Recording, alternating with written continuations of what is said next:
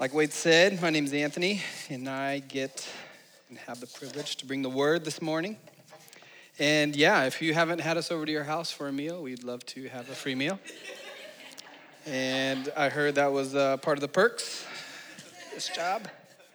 But no, we, we would, uh, not just for the free food, but we would love to get to know you and your story and where you come from and what God is doing in you. So we also invite that. Um, uh, we'd love to we'd love to share, break bread together. But I have the privilege to uh, to continue on in the book of James. We've heard in the first chapter um, that real faith, when tested, won't break, won't waver, won't say I give up. That God promises there is going to be trials, there is going to be a testing of your faith, and that this genuine faith will stay strong in the truth and the knowledge and the wisdom of our God. And it's, it's, it's going to be a faith that says, hey, not only do I hear, not only do I read the words of this faith, but I will live it out in the context of a Christ centered community for the sake of the world we live in. And now, James in chapter two is going to kind of switch gears here and say, hey, this faith that I talked about in chapter one, this is what it's going to look like to live it out in this world. So he's going to flesh it out a little more for the, ne- for the next few chapters and tell us, hey, this is what it's going to look like. And specifically, in, in so in, at the beginning of chapter two, he says, hey, your faith will show no favoritism, will show no prejudice, no discrimination.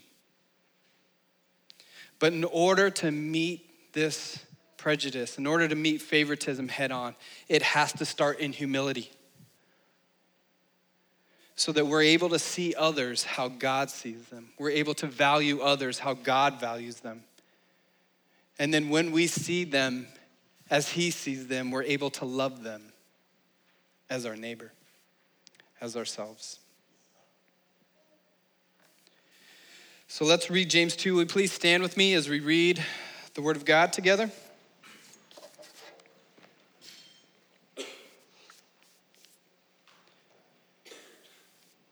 going to read James 2, start in verse 1, and we're going to read through 13. My brothers, show no partiality as you hold the faith in our Lord Jesus Christ, the Lord of glory. For if a man wearing a gold ring and fine clothing comes into your assembly, and a poor man in shabby clothing also comes in. And if you pay attention to the one who wears the fine clothing and say, You, come sit here in a good place. While you say to the poor man, You stand over there or sit down at my feet. Have you not then made distinctions among yourselves and become judges with evil thoughts? Listen, my beloved brothers, has not God chosen those who are poor in the world to be rich in faith and heirs of the kingdom, which he has promised to all those who love him? But you have dishonored the poor man. Are not the rich ones who oppress you and the ones who drag you into court? Are they not the ones who blaspheme the honorable name by which you were called? If you really fulfill the royal law according to the scripture, you shall love your neighbor as yourself you're doing well. But if you show partiality, you are committing sin and are convicted by the law's transgressors. For whoever keeps the whole law but fails in one point has become accountable for all of it. For he who said, Do not commit adultery, also said, Do not murder. If you do not commit adultery, but you do murder, you have become a transgressor of the whole law. So speak and so act as those who are to be judged under the law of liberty, for judgment is without mercy to one who has shown no mercy. Mercy triumphs over judgment. Let's pray.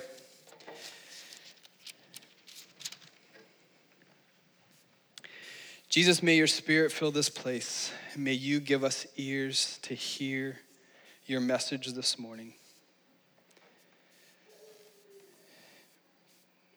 God, may you show up Thank you that we now live under the law of liberty, the freedom to love our neighbor as ourselves, the freedom to show grace and mercy because we have been shown that same grace and mercy and love from you. God, may we extend that to our neighbor, to our community, to our nation. God, we love you because you first loved us. Into your name we pray. Amen. You can have a seat.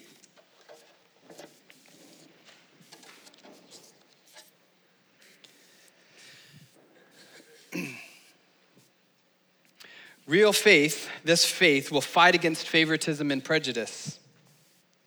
But to do this, we have to have a humility.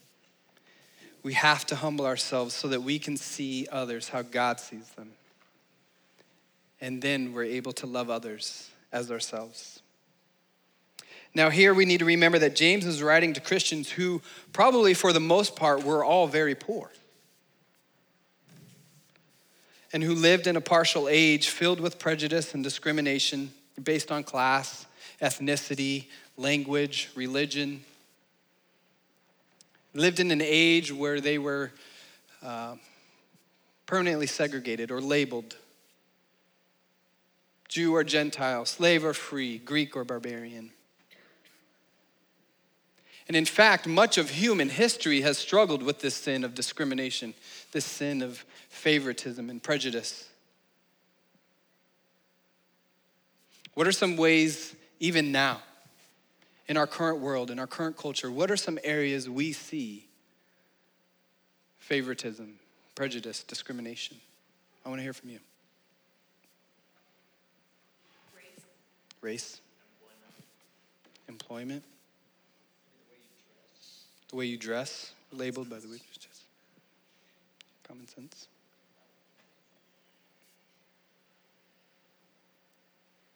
What else? How else do we label people? Money. Money? What kind of phone they have?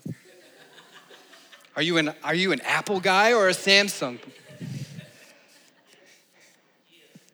Key. old, taking it back to the old school there. All right. All right.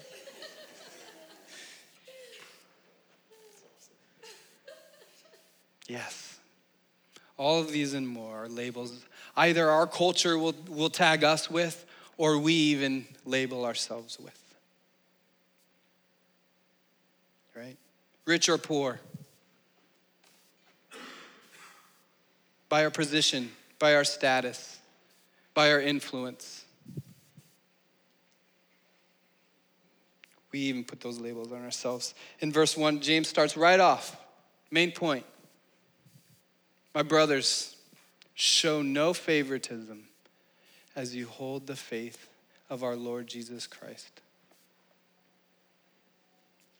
Favoritism should have no place in our lives or within the church because this attitude stands in direct contradiction to God's own evaluation of the poor. The lost, the broken, the empty, the oppressed, in Luke 4, I love this story. In Luke 4, it talks about Jesus going back to Nazareth, his hometown. And he goes into a synagogue. And he walks up in front of the people. He takes the scroll from the attendant and he opens it up and he starts reading from Isaiah. And he says this He says, I, the Spirit of the Lord is upon me because he has anointed me to proclaim good news to the poor. He has sent me to proclaim freedom to the captives, recovering sight to the blind, to set free those who are oppressed, and to proclaim the year of the Lord.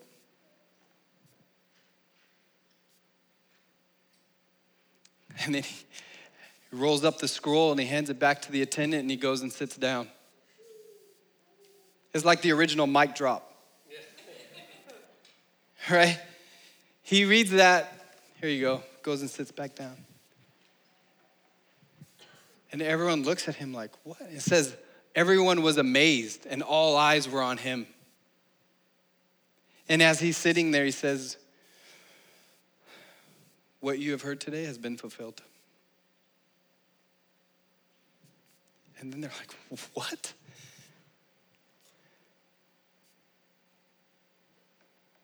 Notice he didn't say, Hey, I have come to establish my earthly kingdom that will rule over everybody. I will establish my authority, my power. Oh, I came to preach good news to the poor, to set the captives free, to proclaim liberty for the oppressed.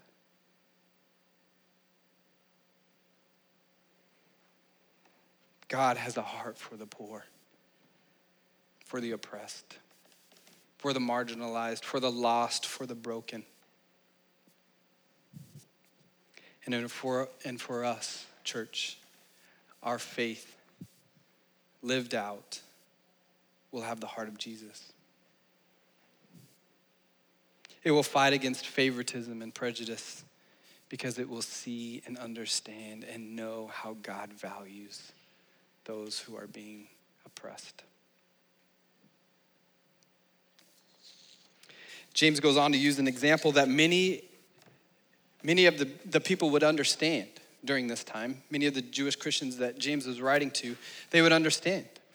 Because as they walked into a synagogue, a deacon would also, would often um, escort somebody to their seat. As someone walked in, the deacon would say, okay, let's go find a seat, and they, they would take them to the seat. So James uses an example that they would understand and says, hey, if a rich man walks into your assembly, walks into your church, with the gold ring and fancy clothes, I think the, the literal word means shiny, it could mean shiny. If a guy wearing a gold ring and shiny clothes walks into your church and your assembly, and also a poor man with shabby clothes walks in, and you pay more attention to the guy with fancy clothes and a gold ring and say, hey, you come sit here. Come sit in a good place with a comfy chair. And you, and you say to the poor man, hey, just go stand over there. Just, just stand back here with me, or just, just sit on the floor at my feet.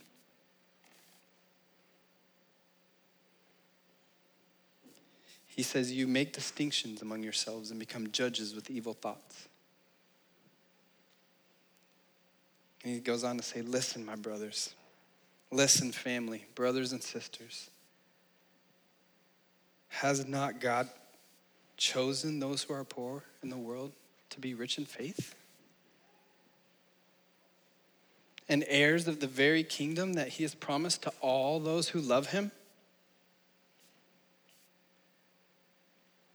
Now, James is not saying that all of the poor are chosen.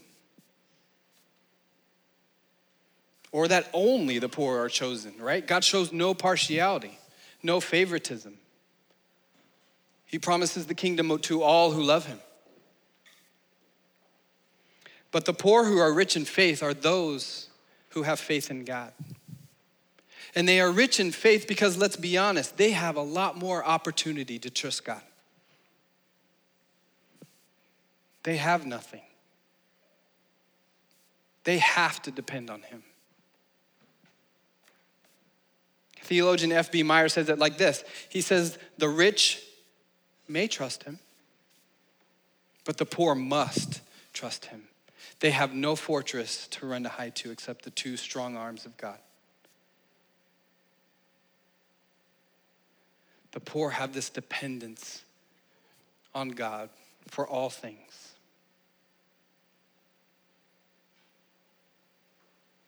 But the rich have this faith too. But yet, with the rich, there are a lot more obstacles to this faith because it is so easy to become wrapped up in what we have, to become self absorbed, to become boastful before God, to become self sufficient, to have this attitude of, I don't need you. Don't we see this play out in our lives? Like, I'm sure we've all gone through seasons of financial need, right? Maybe when you got married, you had nothing.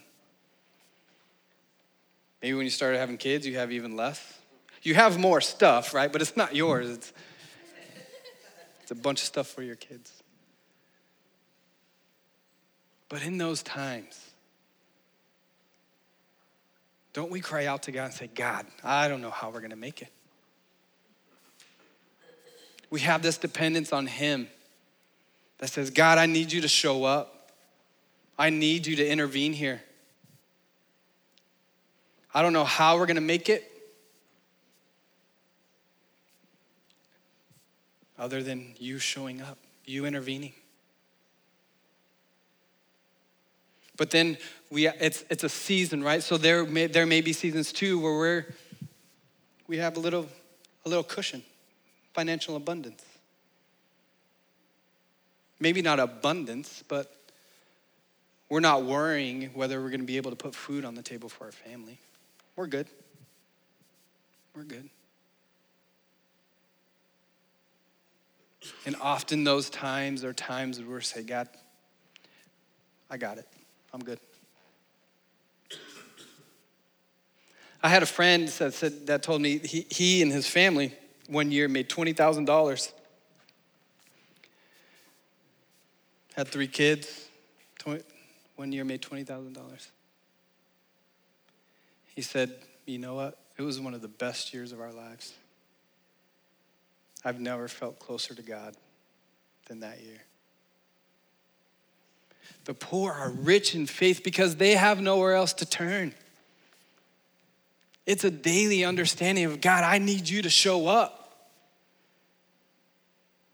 Wake up in the morning, I don't know how I'm going to do it today. Show up, Jesus. The rich tend to have an attitude of, I got this. I'll call you when I need you.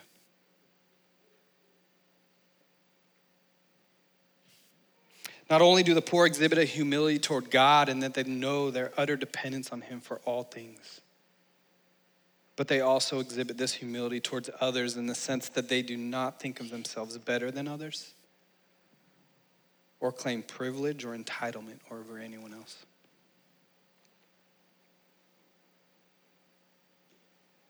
Family, if we're gonna if we're gonna fight against this favoritism or prejudice that James is talking about, it has to start in humility.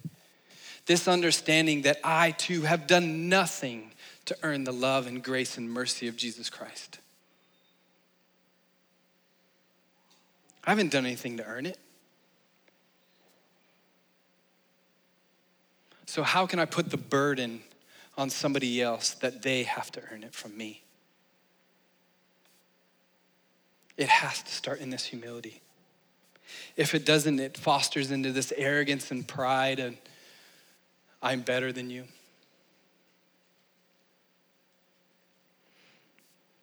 Our view of others quickly turns into us versus them. Or let me fix you.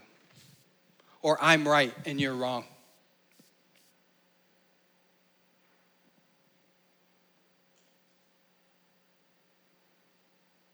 It becomes a what can I get from you? What can I get from God? this arrogance and entitlement of I deserve it.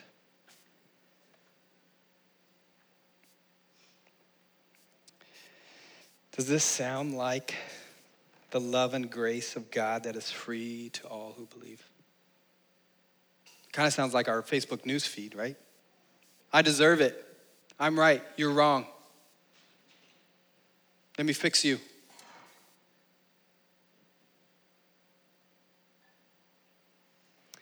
Family, humility will produce in us a faith that allows us the freedom to see others and value others how God sees them.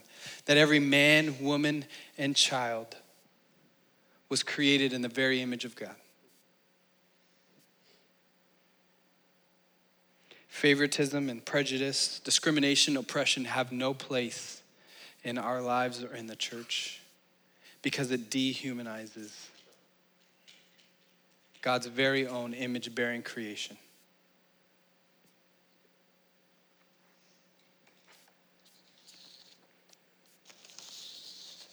James goes on to say, You have dishonored the poor. Are not the rich the ones who oppress you and the ones who drag you into court? Aren't they the ones who blaspheme the honorable name by which you are called? Here, James seems to say, Look, it doesn't make sense. It doesn't make sense.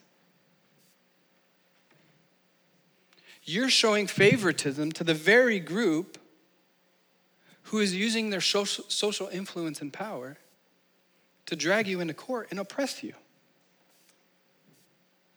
You have it backwards. And if you understood, if you, if you saw others and value others how I see them, you'd understand that the rich are not the ones who have earthly treasure.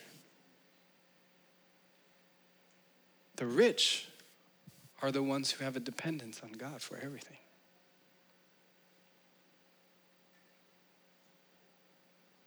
Real faith will fight against prejudice and favoritism because we're able to see God, others, how God sees them.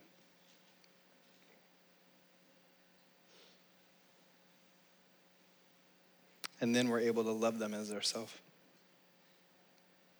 He says, if you really fulfill the royal law according to the scripture, you shall love your neighbor as yourself, you're doing well. Great, good job. Keep on. But if you show partiality, you're committing sin. And you are convicted by the law as transgressors. First James refers to this as the royal law, and royal can be translated as belonging to the king. This is the king's law. Comes from him with his authority with his power. And James seems to be connecting the Old Testament moral law since he claims Leviticus 19:18 here. Well, what, with what the Jewish Christians knew was the new covenant, Jesus' teachings.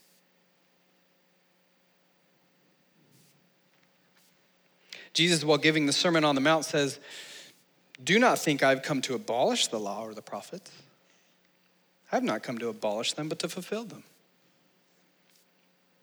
Jesus is what the Old Testament law and prophets were pointing to. He was the promise that they proclaimed. Later on in the book of Matthew, when a Pharisee who was an expert in the law asked Jesus, Teacher, which is the greatest commandment in the law? Jesus replied, Love the Lord your God with all your heart, with all your soul and with all your mind. This is the first and the greatest commandment. And the second is like it love your neighbor as yourself. In these two, all of the law and prophets are fulfilled. He's saying, look, all of the law, all of the prophets are fulfilled in these two things love God and love others. We can sum it up with that. But if you break those, you're guilty of all of it.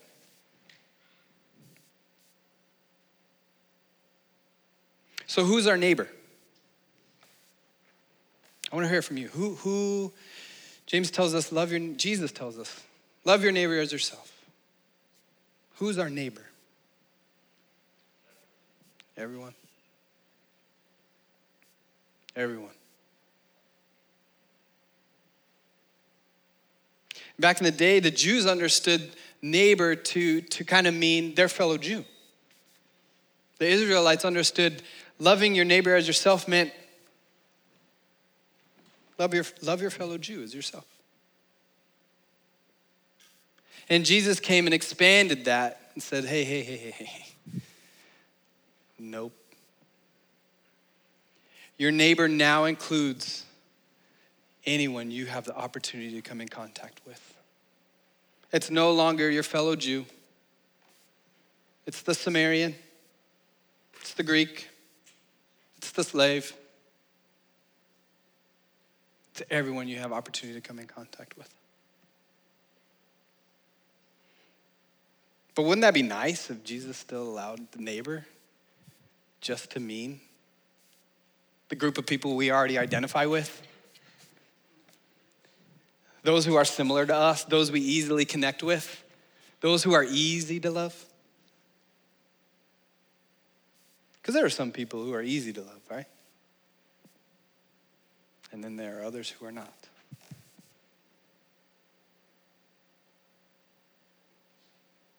But when we choose to only love the people that are easy to love,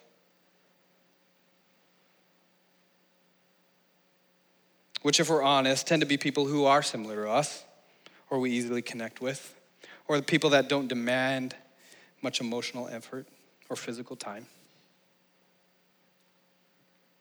then what we communicate to the world around us, to those that are hard to love, is that they're not worthy of our time, or even worse, they're not worthy to be loved.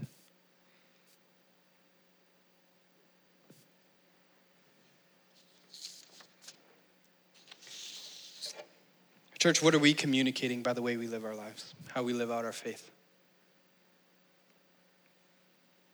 What are we communicating to the world around us?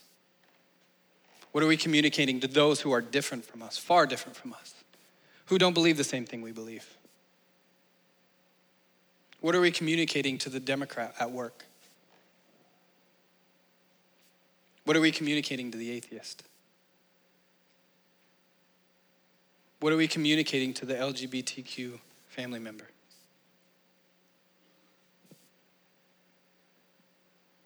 What are we communicating to the Muslim we meet at a coffee shop? Because we're communicating something. Now, it might be filtered on their part from past experience, but we have the opportunity to rewrite that story, that narrative, that experience.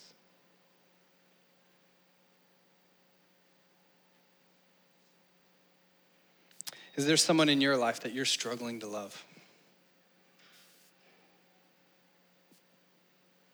Is there a group of people where you're just like, man, they're wrong? I'm right.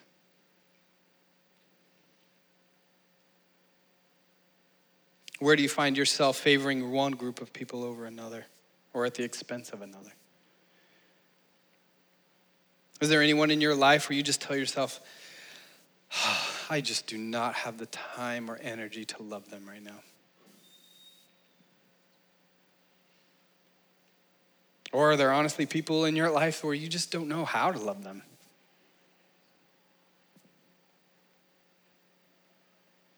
Maybe pray through these things and ask God why. But be prepared for a hard answer.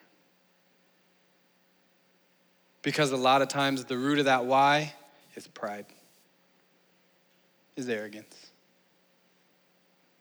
is an area of our life where we figure we got it all figured out and I'm right and you're wrong.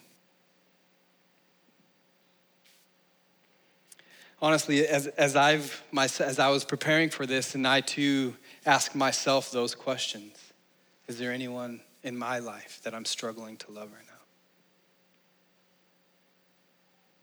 Is there a group of people in my life that maybe not outwardly, but in my heart, I show favoritism for? Or I discriminate against, or I have a hard time loving.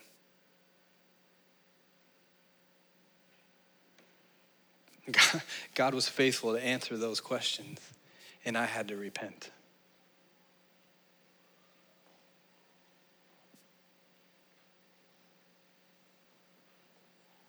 How do we love our neighbor? If we're called to love our neighbor and we know our neighbor now is everybody that we have the opportunity to, eh, that have we, that we come in contact with how do we love them? Loving loving your neighbor means being for their good. Being for them for their good without expecting anything in return. Philippians 2 says do nothing out of selfish ambition or vain conceit, but in humility, consider others' interests before your own.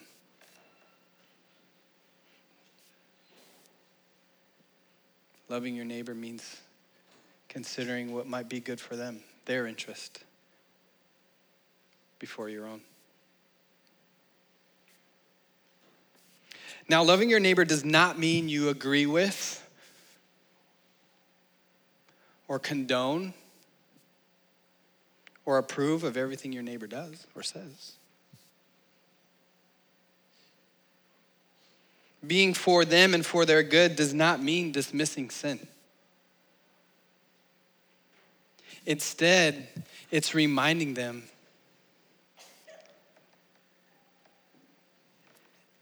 Instead, it's helping them recognize their need for a Savior.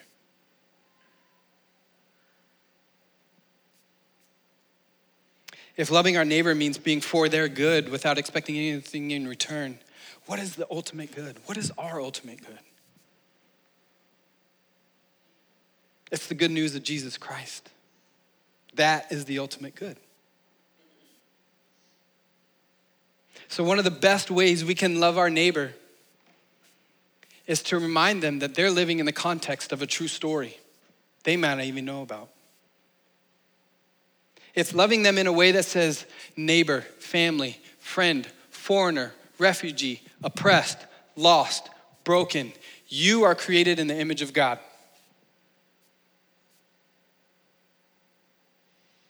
But because of sin, we have a self centered, rebellious heart that rebels against God and rebels against others. But God promises to reconcile this. God promises to send someone that will redeem this heart. And He sends His Son to die on a cross so that we are no longer bound to this self centered, rebellious heart, but now we are free to live out, an, out of a new identity, a new heart.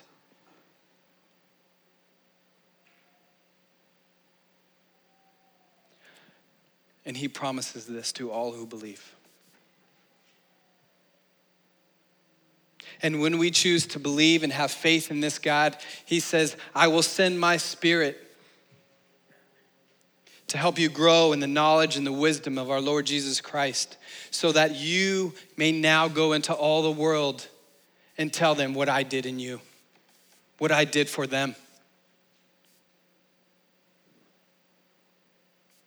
And then one day, all those who chose to believe in this Jesus, all those who put their faith in Jesus Christ and depend on Him. One glorious day, we'll all be seated around a banquet table, not recognizing anybody by their race, not recognizing anybody by the nation they came from, what they're wearing, how much they have. We'll all be seated at this banquet table. No one more important than the other no one better than the other. Rejoicing together with one voice because we get to sit in the presence of the very God we worship. We get to see his face now. What a glorious day that will be. Where we are not no longer divided and segregated by the labels our world puts on us, but we will be one family rejoicing with one God.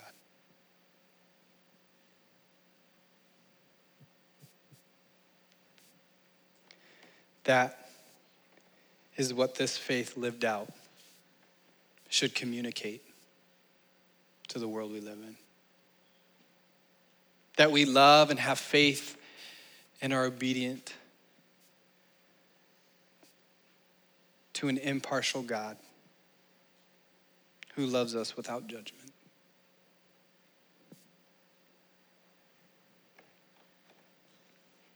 James goes on to say and says, So now, he ends with this. So, so speak and act as those who are to be judged under the law of liberty. For judgment is without mercy to one who has shown no mercy. Mercy triumphs over judgment. James is reminding us remember who you are now. Remember who you are. You no longer live under the law of condemnation. You are in a new covenant. You now live under the law of freedom.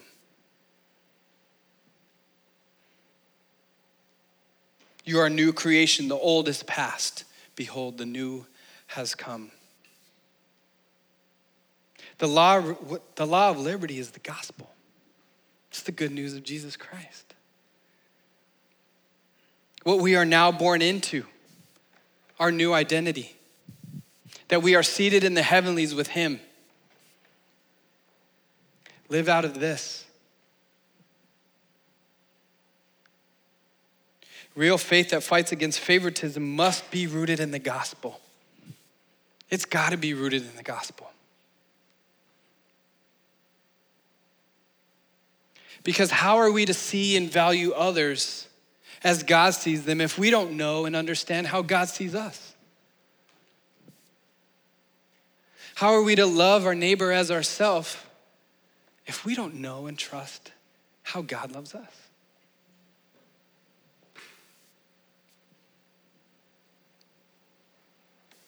The gospel of Jesus Christ is the good news that because of his great love for us, God, being rich in mercy, made us alive with Christ.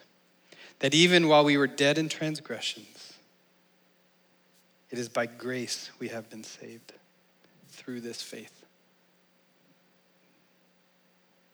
Not because of anything we've done, not because of anything we've accomplished. It is by grace we have been saved. He loves us because his love, because he is love. Without partiality, without judgment. And real faith in this loving God will see others how he sees them so that we can love others how he loves us.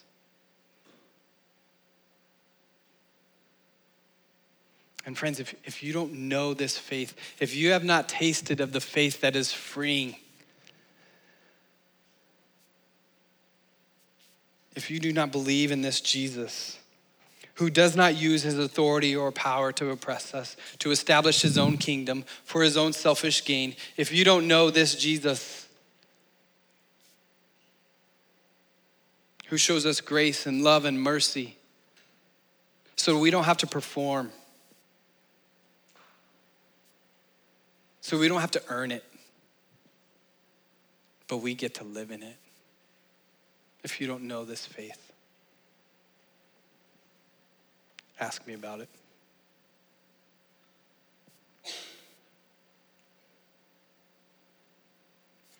Church, may we be a church who shows no partiality or judgment, no matter who walks through our doors. That we would love them with the love of Jesus Christ because we see him, we see them as he sees us. Let's pray. Jesus, thank you that we do now live in freedom. Not the freedom to do whatever we want, whenever we want, because that's not true freedom. Slavery to sin.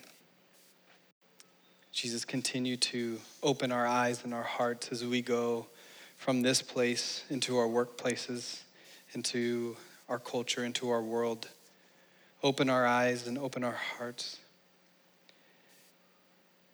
to see, allow us to see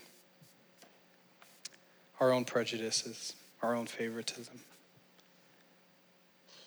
Spirit, work in us that we may fight against us we may fight against the prejudice, Jesus. For their good and your glory. It's in your name we pray. Amen.